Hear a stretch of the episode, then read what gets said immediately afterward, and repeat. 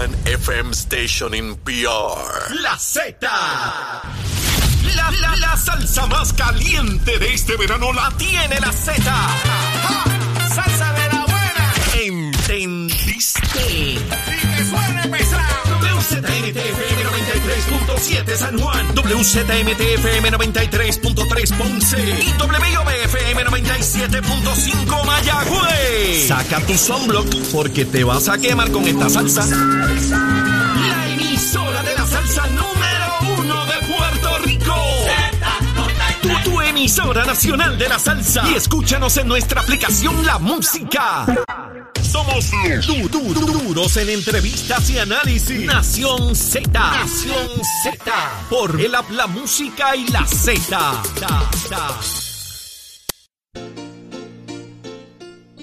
De regreso a Puerto Rico comienza una nueva hora en Nación Z.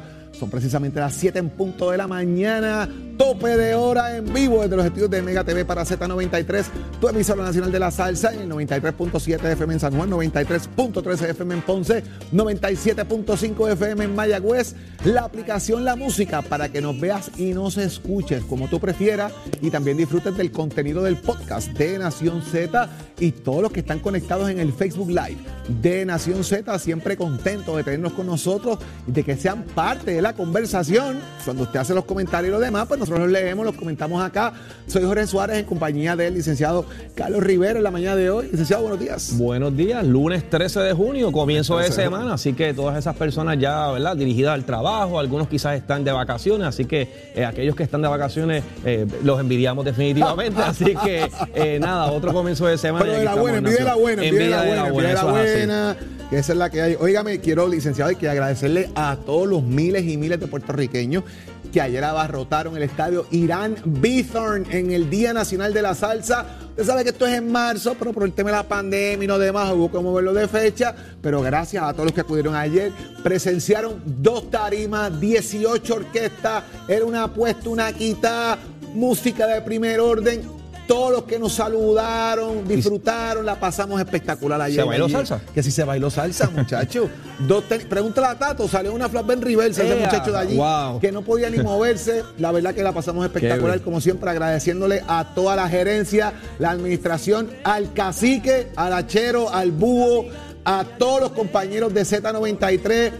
Chino, a todo el corillo, todo el corillo, todos los que estaban allí eh, ayer eh, haciendo obviamente pues los trabajos que corresponden y pues estamos nosotros allí colados también haciendo la de nosotros y Muy pasándola bien. con todos los amigos salseros que disfrutan obviamente de Z93. Pero vamos ahora a ver qué está pasando en el mundo y en Puerto Rico con nada más y nada menos que mire Carla Cristina. Buenos días Carla. Buenos días, Jorge, al licenciado, a las personas que nos escuchan a través de Z93 y también a quienes nos ven a través de nuestro Facebook Live. En los titulares, la empresa Luma Energy presentó un presupuesto de 571.6 millones de dólares para operar el sistema de transmisión y distribución de electricidad durante el próximo año fiscal, un aumento de 46.8 millones en comparación con el presupuesto vigente. Sin embargo, la Autoridad de Energía Eléctrica no está conforme con este presupuesto porque entiende que necesita más capital para producir energía y tener las reservas necesarias que serían determinantes en caso de una emergencia y ante la disputa el negociado de energía ordenó que la corporación pública y el consorcio vuelvan a la mesa a negociar y presenten esta semana un presupuesto unificado. Por su parte, varios representantes se unieron para presentar dos medidas que, entre otras cosas, buscan lograr que la Autoridad de Energía Eléctrica se convierta en la agencia administradora del contrato establecido entre la compañía Luma Energy y el gobierno de Puerto Rico. Y en temas internacionales, los senadores demócratas y republicanos en el Congreso de Estados Unidos anunciaron ayer un acuerdo bipartita que prevé restricciones moderadas a la adquisición de armas y reforzaría las acciones para mejorar la seguridad de las escuelas y los programas de salud mental. Ponte al día. Aquí te informamos y analizamos la noticia. Nación Z por, por, por Z93. Continuamos aquí en Nación Z con ustedes, no sin antes saludar a Iris Colón, Roberto Mirs, Orlando Meléndez, Carmita Rivera, Lucy Ortiz, que están ya en el Facebook ahí, conectaditos y comentando, siendo parte de nuestra discusión. Me acompaña el licenciado Carlos Rivera, que estamos aquí eh, discutiendo todos estos asuntos. Pero mire, licenciado, vamos a ver qué está pasando en el mundo electoral. Está con nosotros precisamente el comisionado eh, del Partido Popular Democrático, eh, Ramón Torres. Licenciado, muy buenos días. Buenos días. Buenos días a ti, buenos días a Carlos y a todo el país que nos ve y nos escucha a esta hora. Licenciado Ramón Torres, ¿cómo va el tema de las enmiendas? ¿Hay humo blanco en el código electoral o todavía estamos tratando de llegar a acuerdos? Bueno, no, ya hay, radicado un proyecto de ley, fue un borrador que se trabajó. Eh, la pasada semana hubo vistas públicas donde se presentó el presidente de la comisión, eh, la comisionada del PNP, eh, me presenté yo. Ahora mañana hay la continuación, está la continuación, está sentada la continuación, donde se van a estar presentando los demás comisionados. Justicia, el Departamento de Justicia está citado también. Eh, y yo creo pues que está encaminado y, al, final del día lo que se presentó fue un borrador de proyecto y los legisladores tienen la autoridad y la potestad para afinar, añadir, quitar y está encaminado. Pero no hay chavo para implementar eso, eso dijo el presidente de la comisión, que si van a hacer cambio, le pongan chavito en el presupuesto. Bueno, lo que pasa, lo que sucede es que la mayoría de las enmiendas que se están haciendo son enmiendas que, que son enmiendas técnicas que no cambian el, la, administración de la, de, la, de, la, comisión y ciertamente hay unas que sí, que afectan, que impactan el presupuesto, pero ciertamente, pues, número uno, haciendo ajustes y número dos, si se, si se, si se asigna el, presupuesto, pues se pueden trabajar. Pero al final del día son enmiendas que los legisladores deben decidir si, si van o no van. ¿Mantienen el tema de los partidos prioritarios, licenciado? Se mantiene el tema de los partidos eh, de la misma manera que estaba, porque ciertamente... Con el voto íntegro, con el voto íntegro, el que más saque voto... Oiga, pero eso no, eso no es un tiro para el Partido Popular. No, no, no, no solamente con el voto íntegro, sino porque hay que ver que son una serie de requisitos. Tiene que también eh, postular candidatos a una cantidad de, de, de candidaturas por ejemplo, a 50% de las alcaldías, que hubo dos partidos que no llegaron ni a, no, hubo uno que no pasó ni del 7% y el otro ni del 1%. Eh, y los partidos, eh, los votos íntegros, pues ciertamente es un requisito que tiene que estar allí, porque de lo contrario, pues eh, cualquier persona podría presentar un partido y tener acceso al fondo electoral. Pero el control, el control de la comisión específicamente recae en que más votos íntegros obtenga. Eso no es un disparo para el Partido Popular. No necesariamente. Porque, mire, licenciado, hablando en plata, Alejandro García ganó la elección, pero no fue que más votos íntegros sacó el partido, fue el PNP. Bueno, es una realidad que el Partido Popular tiene que trabajar, es una realidad que los, los, votos íntegros han venido bajando consistentemente, no solamente para el partido, lo que sucede popular, lo que pasa es que para el Partido Popular ha sido más dramático, pero es una realidad que el partido políticamente tiene que trabajar y que estamos están atentos y ese brazo político del partido está está está eh, se está trabajando con ellos. Óigame, licenciado, el tema y comisionado, el tema del voto adelantado, el voto adelantado, voto encamado, voto a domicilio para enmarcarlos todos juntos, ¿verdad? Eh, aquí se ha hablado incluso de eliminar de alguna manera el voto en, la casa, más bien que sea todo por correo. Es un planteamiento que ha hecho Edwin Mundo. ¿Cómo usted ve eso? No, yo estoy en desacuerdo de, lo, que, de lo que dijo el, comisionado alterno Edwin Mundo, de PNP. Eh, ciertamente hay que, hay que tener categorías el voto por correo, eh, hay una realidad que llegó para quedarse, pero hay que tener unos controles porque la Comisión Estatal de Elecciones, como la conocemos hoy, no está preparada para manejar que manejar el gran volumen de votos por correo que manejó. Fueron 227 mil votos que se manejaron en las pasadas elecciones. Imagínate tú, si eliminamos todas las categorías, ese voto podría subir a unas 300, 400 mil personas y no, no podemos manejarlo, no, no, está eh, estructuralmente preparada para manejarlo. Así que lo que se hizo fue que se estandarizó cierre de solicitud de todos los votos a una fecha cierta, el cierre del registro electoral a una fecha cierta y se, se trabajó con las garantías de, entrega y recibo del voto por correo. Licenciado, ¿cómo garantizo que el que votó en Texas no venga a votar en Puerto Rico? Bueno, pues ciertamente el, está hablando de un doble voto. Hay unos acuerdos de, acuerdos de, eh, de unos acuerdos con las la secretarías de, los estados, las secretarías que manejan los, los el issue electoral en los estados, en donde notifican quiénes están inscritos y quiénes no están inscritos. Y los partidos tenemos que hacer el trabajo de verificar quién está inscrito en Texas, para, por, utilizando tu ejemplo, y, y, se mantiene inscrito en Puerto Rico para entonces eh, inactivarlo eh, en Puerto Rico ¿Cómo podemos evitarlo que el día de la elección no vote en Texas y se monte un avión y venga acá? Bueno, la realidad es que eh, habría que tener la información de antemano, y, pero ese, ese, ese, ese issue, ese ejemplo es, bien, es mínimo, casi ninguno. 12 días quedan para el 25. ¿Habrá humo blanco ese día en la legislatura? Pues yo espero que sí, porque las enmiendas que se, que se presentaron son las enmiendas técnicas necesarias para el proceso electoral y, la, las personas pues piensan que el proceso electoral pues todavía falta mucho tiempo. La realidad es que el proceso electoral camino al 2024 ya comenzó. Eh, hay unos, unos, unos reglamentos que ya se comenzaron, hay unas unos trabajos eh, desde el punto de vista tecnológico que están, están unos a mitad y otros a punto de culminar y, y son necesarias, esas enmiendas que presentamos son necesarias para tener un, un, evento electoral 2024 limpio y transparente. Licenciado, yo sé que esto no le toca a usted, rapidito solamente una reacción, eh, elecciones ayer en Aguas Buenas y en Humacao, una elección en Aguas Buenas apretada, 53 votos, eh, ¿usted estima que fue una buena participación ayer en esos dos municipios por parte de los militantes del Partido No Progresista? Mira, eso va a depender de la expectativa que tenía el, el, PNP allí. Yo, no, ¿verdad? Ciertamente eso es un issue de, del PNP que no voy a entrar por deferencia a mis compañeros eh, comisionados del PNP allá. Eh, pero ciertamente lo que sí te puedo contestar es que por el margen que me mencionas de, de, votos con el que ganó, definitivamente tiene que haber un, recuento porque así lo estipula la ley. Gracias Ramón Torres por estar con nosotros en Nación Z como siempre. Un, abrazo para usted. Don Carlos Rivera.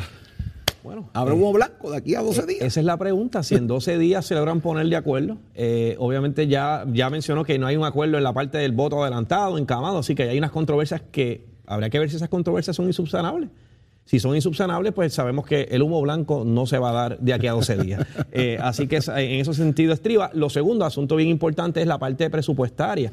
Si estas enmiendas van a tener un impacto presupuestario en la Comisión Estatal de Elecciones, la pregunta sería, hay el dinero para eso. Eh, se le va a asignar dinero a la Comisión Estatal de Elecciones para este, para este particular, para estas enmiendas. Así que eh, tienen un camino ¿verdad? todavía que recorrer, así que veremos en 12 días qué ocurre. Fíjate este tema, eh, porque se dio la elección pasada en muchas instancias. El tema de la persona que incluso colocaba en las redes sociales, acaba de votar por Joe Biden y, y, voté por Pedro Pierluisi, o voté por Charlie, o voté por Juan Dalmau, por lo que fuera. Pero votaba dos veces era el, el, one man, one vote, eh, no se estaba dando de la manera que se supone, había una ilegalidad en el proceso ahí estribaría precisamente en ese voto adelantado, como, si se va a aprobar, cómo se va a trabajar esa situación, que las garantías que se van a establecer. Hay quienes mencionan que obviamente si se da un voto adelantado pudiese aligerarse el proceso eh, y el día de las elecciones no tendríamos quizás las filas, que sabemos que a veces las filas se dan por distintas situaciones, también las máquinas tienden a tardar, sabemos que es una papeleta, son tres papeletas que precisamente cuando se somete a las máquinas, en la máquina si ve que hay un error la devuelve. Puede ser cuatro.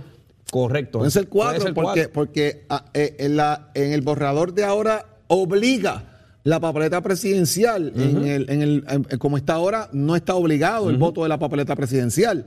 Así que pudiesen ser cuatro. Esos son más chavos todavía. Así que se complicaría aún más el escenario. Eh, así que habría que ver finalmente qué ocurre con esto del voto adelantado. Algunos argumentan, como menciono, que puede ser una ventaja porque le permite con tiempo emitir ese voto que se contabilice y que el día de la elección entonces eh, sería menos la cantidad. Así que habría que ver finalmente cómo queda el final. Y fíjese que, eh, licenciado, antes la Comisión Estatal de Elecciones, su componente directivo iba, iba atado a quien ganaba la elección en cuestión del, candidato a gobernador.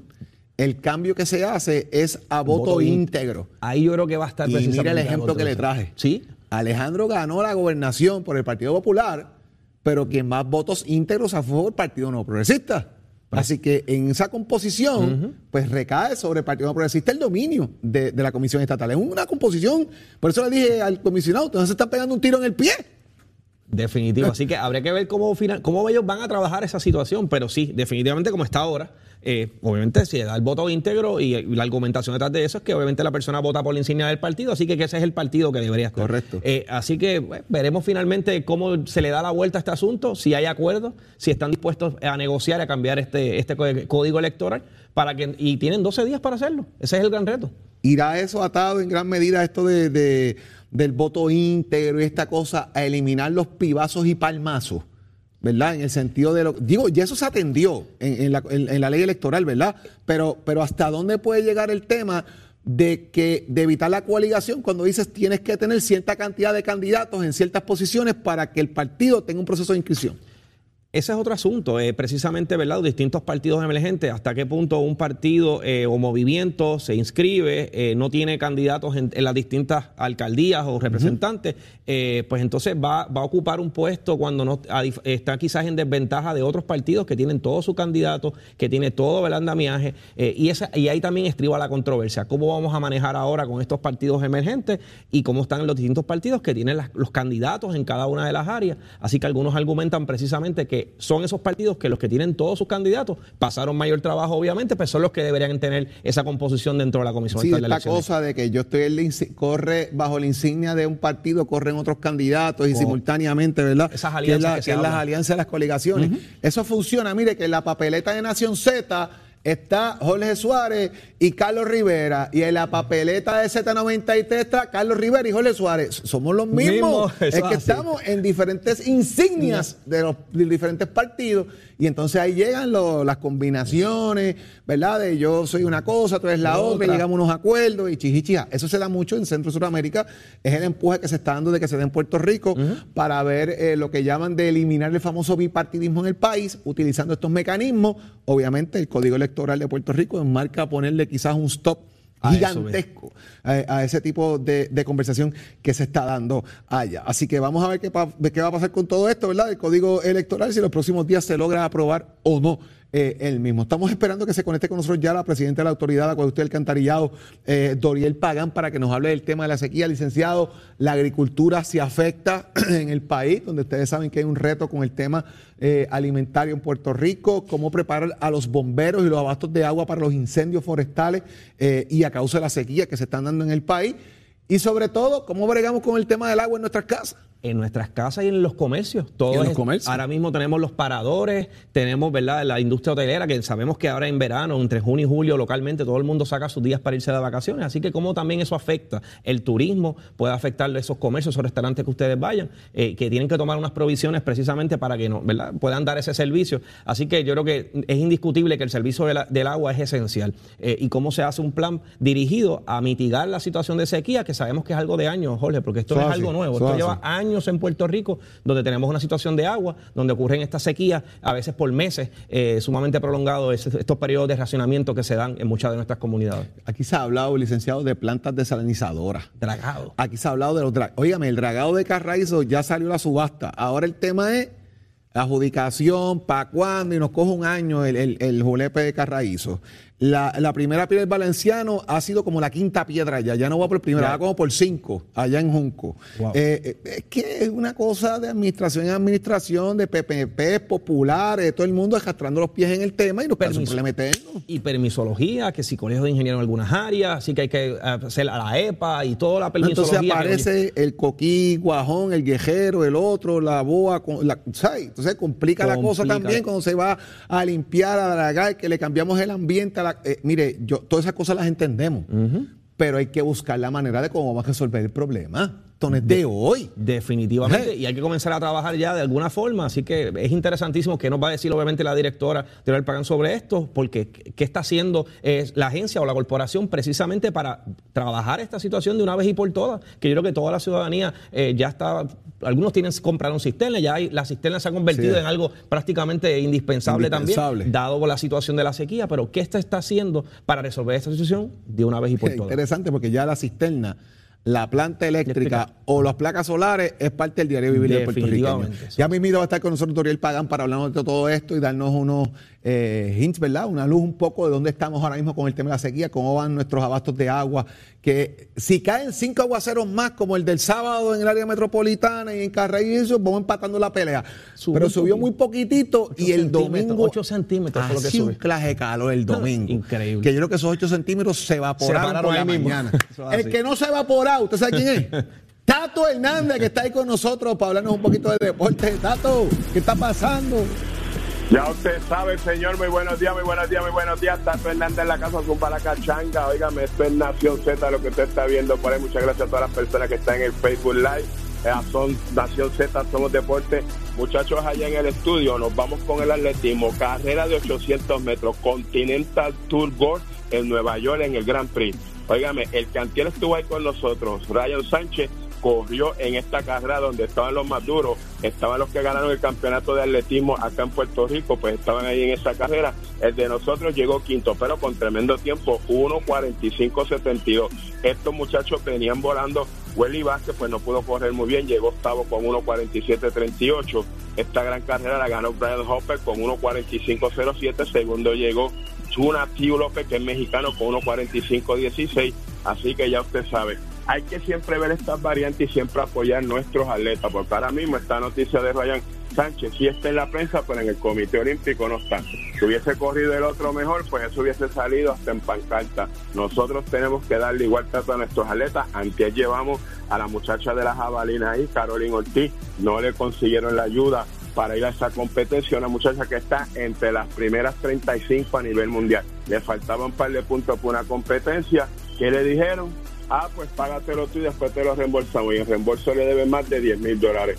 Si no me creen, pues cualquiera de la federación venga aquí al programa y se siente ahí con nosotros y hablamos. Pero, antes que nada, director, póngame ahí en pantalla al profesor Jorge Suárez una cosa. Rapidito, si se puede. Si se puede, para que me lo ponga en pantalla por ahí. Óigame, estaba llamándome mis familias y mis primos de que no haga ajuste en el televisor, que si esas dos personas son gemelos o no ese es usted y su sobrino Carlos Rivera. Así que la gente que no haga ajuste, que hay que darle oportunidad a todo el mundo. Y usted vino hoy con su sobrino, el licenciado Carlitos Rivera. ¿Qué pasa? Eso, es lo que pasa, Tato. Lo que pasa es que nosotros vamos al mismo barbero. Eso así.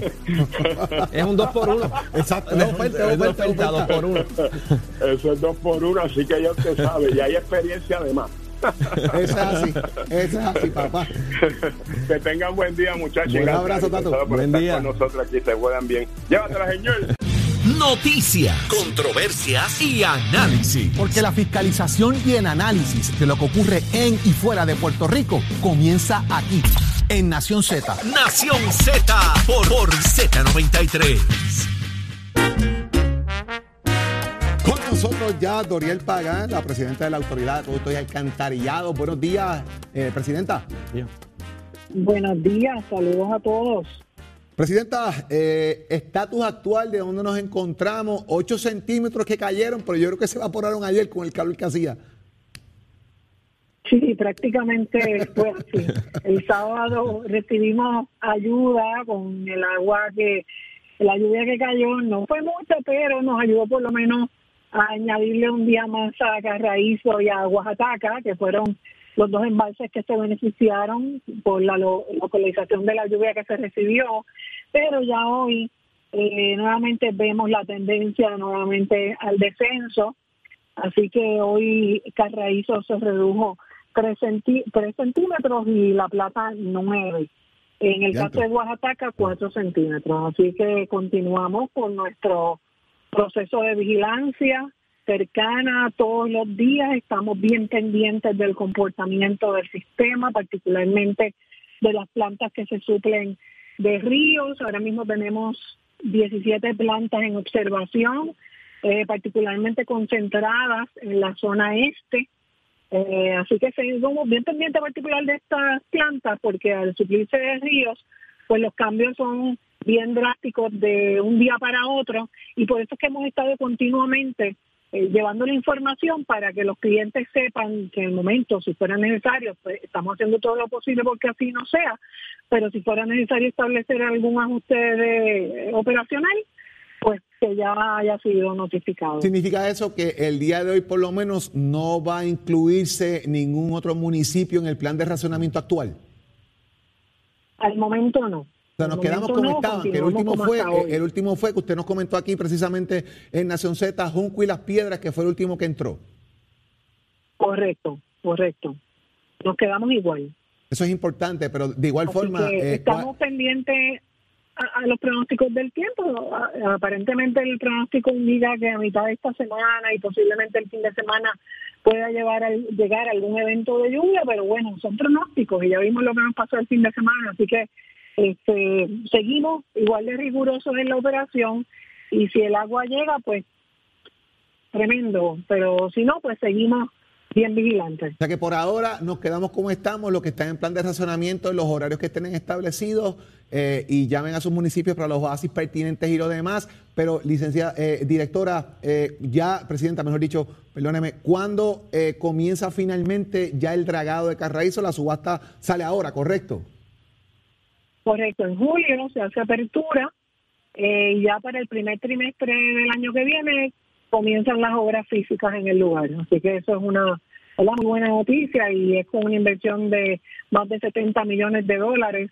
Y no solamente va a ser ese eh, proyecto puntual, sino que reconociendo que de nuestros embalses es el que mayor atención necesita, ya estamos comenzando iniciativas Parece que tenemos problemas con la llamada Sí. telefónica ahí eh, con la directora, con la presidenta, mejor dicho, de la Autoridad de Acueducto del Alcantarillado, pero nos da información bien importante. Eh, el licenciado eh, Carlos Rivera nos está diciendo que nos quedamos como estamos hasta ahora, ¿verdad? Eso Que no positivo. añade nadie en el plan de racionamiento, pero la plata 9 centímetros para abajo, Carraízo 3 eh, y allá en Oaxaca 4. Wow, increíble. Y yo creo que la clave también es de toda la ciudadanía hacer el uso prudente del agua, en lo que toda esta situación se da, ¿verdad? Se soluciona. Esperemos que pueda llover las próximas semanas. Hay pronósticos, como mencionó ella. Habría que ver finalmente qué ocurre. Pero eh, definitivamente los ciudadanos tienen que ser prudentes en la utilización del, del recurso del agua. Eh, y lo otro, que mencionó que ya hay un dragado que va a comenzar, debería comenzar en enero próximo. Habría que ver cuánto tiempo, ¿verdad? Una vez hace este dragado. Le voy a preguntar, porque se acaba de conectar nuevamente. Presidenta, qué bueno que nuevamente se logró conectar. Sí, ¿Cuánto tiempo estima usted aproximadamente, verdad? Un estimado, porque uno no sabe lo que se va a encontrar allí, pueden surgir mil cosas. De, ¿Puede durar este proceso del regado de Carraízo? Va a durar más de un año, sin duda alguna. Es un proceso bien complejo. Eh, van a estar ubicadas tres dragas, que son las que hacen el proceso de remoción de sedimento, como si fueran estaciones de relevo una a la otra para depositar el sedimento en unos diques. Precisamente por eso es que eh, durante todo este año hemos estado trabajando nada más que en lo que es el proceso de permisología, eh, diseño, eh, reportes técnicos que se han requerido. El proceso en cuanto a permisología y procedimiento es bien complejo. Pero lo bueno es que ya estamos, ¿verdad? Prácticamente a mitad de camino y estamos próximos a poder comenzar las obras. Y Qué eso bueno. pues bueno. Eso es positivo.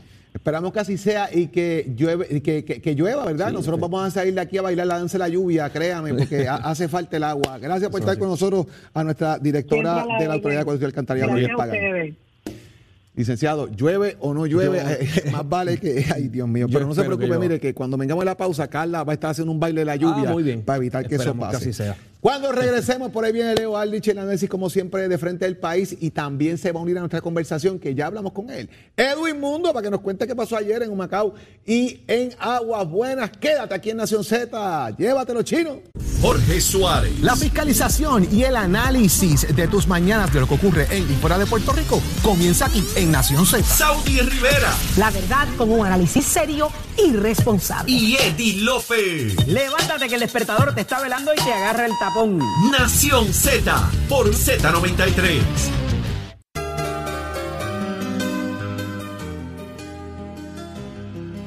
Y con nosotros ya está de frente al país el licenciado Leo Aldrich. Leo, buenos días. Buenos días, Leo. Buenos días, Jorge. Buenos días, Eddie. A toda la gente que nos y nos escucha por aquí por Nación Z. Siempre es un privilegio compartir con ustedes. Leo, hay una situación muy particular es que el pasado viernes, eh, y esto no es un tema nuevo, es un tema que está ahí latente, lo que pasa es que ahora toma notariedad y es el tema de los referidos que hacen eh, los políticos a las agencias, los alcaldes a los secretarios, etcétera. Pero aquí se han dado dos circunstancias muy interesantes. La primera es que el pasado viernes eh, se encontró causa para arresto contra Quique Questel, el exalcalde de Santa Isabel, precisamente atado a influencias. De igual manera, se hace un señalamiento por parte de miembros del gobierno de Pedro Pierluisi, en este caso la directora de la Administración de Servicios Generales, alegando que un funcionario de la oficina del representante Rodríguez Aguiló eh, la llamó para cuestionarle sobre un contrato de pavimento, cosa que ya el representante ha negado, pero el alegato está ahí y va a una investigación en la Cámara. Eh, y traigo a tu colación, por ejemplo, para marzo, por allá de, del 2018, alegatos que se hicieron también contra la directora de ética gubernamental, Zulma Rosario, de haber llevado en aquel momento a Camaramundi, aquel de tus valores cuentan, a reunirse con Julia Kelleher, entre otros elementos. Leo, ¿qué está pasando con todo esto? ¿Se ha perdido la razón o se está forzando mucho eh, el tema de cómo adelantar las causas de otros? Pues mira, en el sentido que tú explicas, es cierto que en el caso de Rodríguez Aguiló y la denuncia que hace la directora de Servicios Generales, llama muchísimo la atención porque el, eh, Rodríguez Aguiló es allegado, muy allegado a la administración de Pierluisi y específicamente a Fortaleza, eh, fue un jugador clave en ese proceso primarista. Y esa denuncia pues es muy puntual y llega en momentos muy delicados porque eh, las autoridades federales y estatales están yendo, al parecer, ¿verdad? Están yendo tras la pista de y encausando a personas que, que han incurrido alegadamente en este tipo de actos.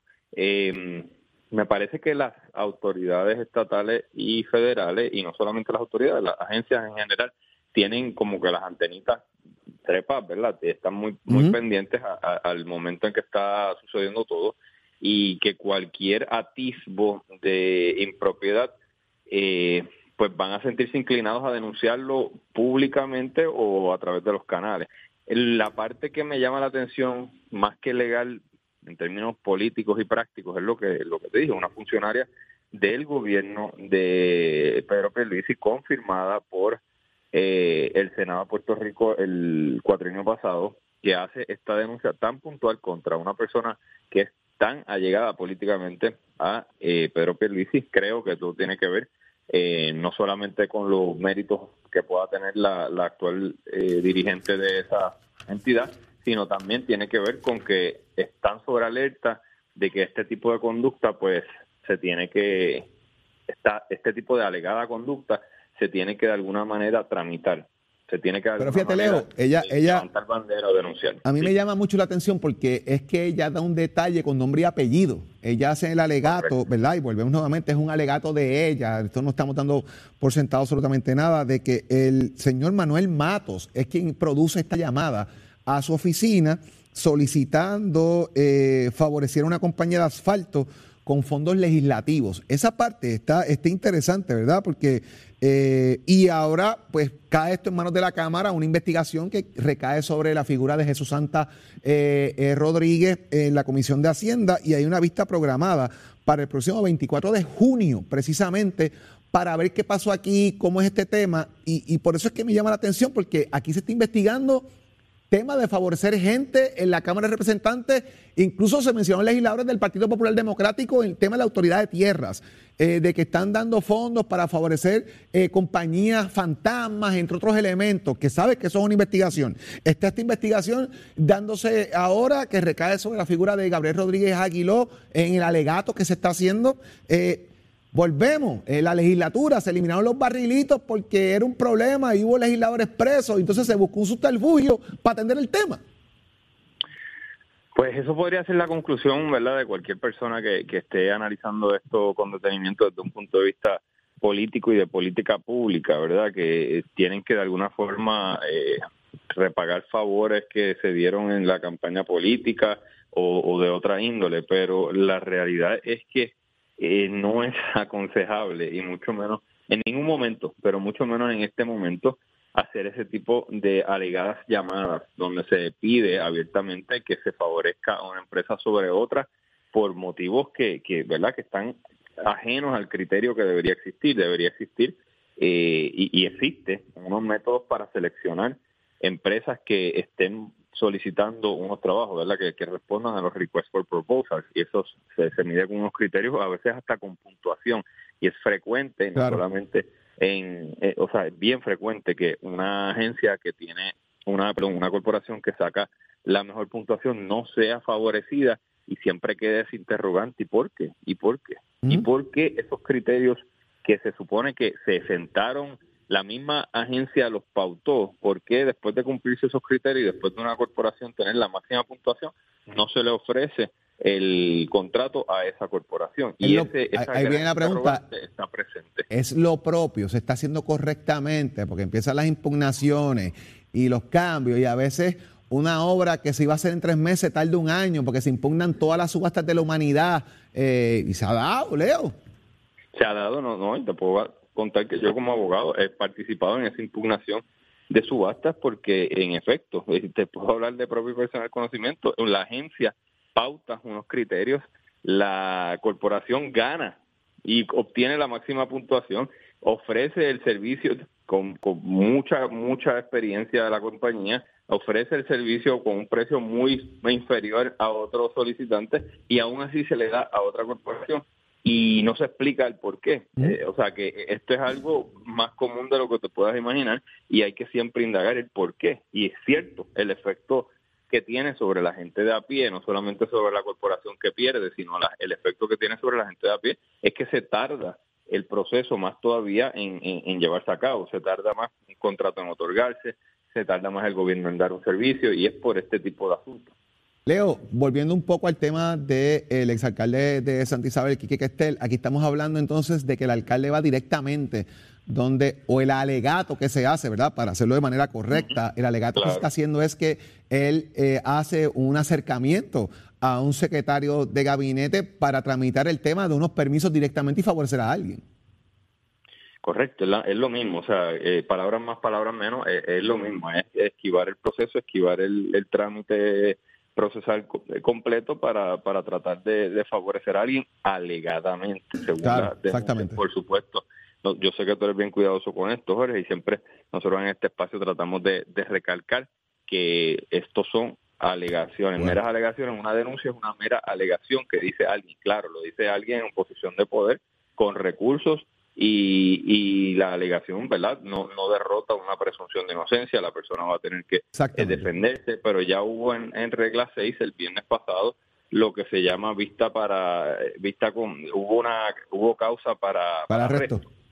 la causa para arresto significa que el, el imputado pues tiene que haber enfrentar una vista preliminar y en la vista preliminar se pasará a prueba y se determinará si en efecto la persona va a enfrentar o debe enfrentar un juicio o si no es suficiente la evidencia que tienen para enfrentar el juicio. Así que el proceso todavía apenas comienza, pero sí un funcionario judicial determinó que había una cintila de evidencia, que eso es un Así poquitito de evidencia para vincular, para primero para determinar que se cometió algún tipo de delito y segundo para vincular a la persona imputada, el exalcalde en este momento y eh, el delito cometido. Licenciado Aldrich, gracias por estar con nosotros. Tómese la taza de café para que arranque el día, que la semana viene complicada. Así mismo es, así mismo. Nos vemos mañana, Leo. Cuídate. Hasta luego. Licenciado, ¿cómo tú ves todo esto, verdad? La- lo- los ale- ahora en, el- en- en la práctica legal. Def- definitivamente, yo creo que aquí lo crucial va a ser, en el caso por lo menos de, de servicios generales, eh, cuál fue esa intervención, con qué propósito. Eh, toma notoriedad que, que el representante Rodríguez Aguiló, él menciona que, que y, y voy a citarlo, dice, ser intermediario en el distrito para que una persona pueda solicitar no es ilegal. Así que ya, ¿verdad? ya le está planteando que no hay ilegalidad, que lo que hizo fue dar, ¿verdad? Intervenir, pero fue para efectos de dar algún tipo de seguimiento. Habría que ver al final del camino qué, qué dilucida la investigación. Y de igual manera, en el caso del exalcalde eh, Enrique Quique Gestel, eh, que también habla con este caso con un jefe de gabinete, que es el secretario de Recursos Naturales, sobre una permisología, habría que ver cuál fue el acercamiento, si fue genuinamente hacer un seguimiento o fue a pedir que se le adjudicara eh, de manera particular el caso. Eh, y ahí es que estriba precisamente el caso desde el punto de vista criminal. Y si esto es impropio o no, pues habría que también ver en su día. Sí, ya, fíjate que el proceso de yo llamar a una agencia para ayudar a mi gente de mi distrito, eso, eso es importante. Yo llamar a una agencia para que beneficien a, alguien, alguien. es ilegal. Ahí es que está la línea. Es Y esa una la línea, gran línea. eh, entonces, si se cruzó la línea y le dijeron, yo necesito que tú este caso me lo adjudiques de X, Y manera. Que es Ya, el planteamiento que hace precisamente eh, Carla Mercado, ¿verdad? De que esta figura, el alegado que ella hace por parte de Manuel Mato, es que llamó para que favoreciera a una compañía de asfalto. Ya, ya ahí no es pedir un servicio para alguien del distrito, ya es un tema de favorecer a una empresa. Es el alegato que ella Es hace. el alegato. Y obviamente, pues ahora hay que ver Ah, hasta ah. dónde llega eso, porque ya el representante lo ha dicho, ¿verdad? Y, y él dijo precisamente que en su oficina él había pasado juicio de que nadie había dicho, pero vamos a ver qué pasa con todo esto. Definitivo. Está con nosotros el comisionado alterno del Partido Nuevo Progresista y ex vicepresidente de la Cámara de Representantes, Edwin Mundo. Buenos días, Edwin. Buenos días, saludos. Saludos a ustedes a todos los amigos del programa. Buen día. Comienzo por el tema de Aguas Buenas. ¿Hay recuento? Sí, hay recuento hoy de las 9 de la mañana. Vamos a comenzar el recuento de Aguas Buenas. Eh, ¿Cuánto debe ser la Deben pasar los 100 votos como quiera, ¿verdad, Edwin? Bueno, no, lo que pasa es que la ventaja es 57. Por eso, pero lo que me refiero que exactamente. para evitar un recuento tenés Ah, que pasar sí, los 100 sí, votos sí. como quiera. Esa era la duda que había ayer en Humacao, faltando un colegio, Sí. que estaba por 91 votos nada más frente a 91. Julio Hegel. Pero terminó por 126 y ahí salió del eh, el recuento y se pasa al escrutinio. En el caso de Aguas Buenas, no habían papeletas de nominación directa, eh, votos añadidos a mano que puedan cambiar el juego. Sí, bueno, numéricamente sí. Hay 60 votos añadidos a mano, Ahí 14 está. de confinados que se van a contabilizar durante el día de hoy. Ese puede ser el game changer ahí en Aguas Buenas. Eh, Lo se- que pasa es que todos sabemos que cuando eh, son 60 votos añadidos a mano, eso rompe mitad y mitad, mitad con derecho, mitad sin derecho.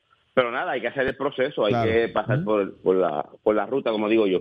Yo la Ponte, Sidrita, segundo en la pelea. Y óyeme, el, el viernes aquí dijo lo que tú no tienes idea, Edwin, ese muchacho. Habló aquí de todo, de todo. Eh, eh, Sidrita Nación Z. oye, ese es Idri- ese es Junior, Junior es así. Este, lo que los conocemos de, de mucho tiempo. Recuerda que mi esposa es de Aguas Buenas. Lo pues, sé, lo sé. Sabemos, sabemos cómo es Sidrita. eh, es un personaje en su municipio eh, y lo notamos cada vez que íbamos a las reuniones allí. Él siempre tenía sus comentarios y sus jocosidades.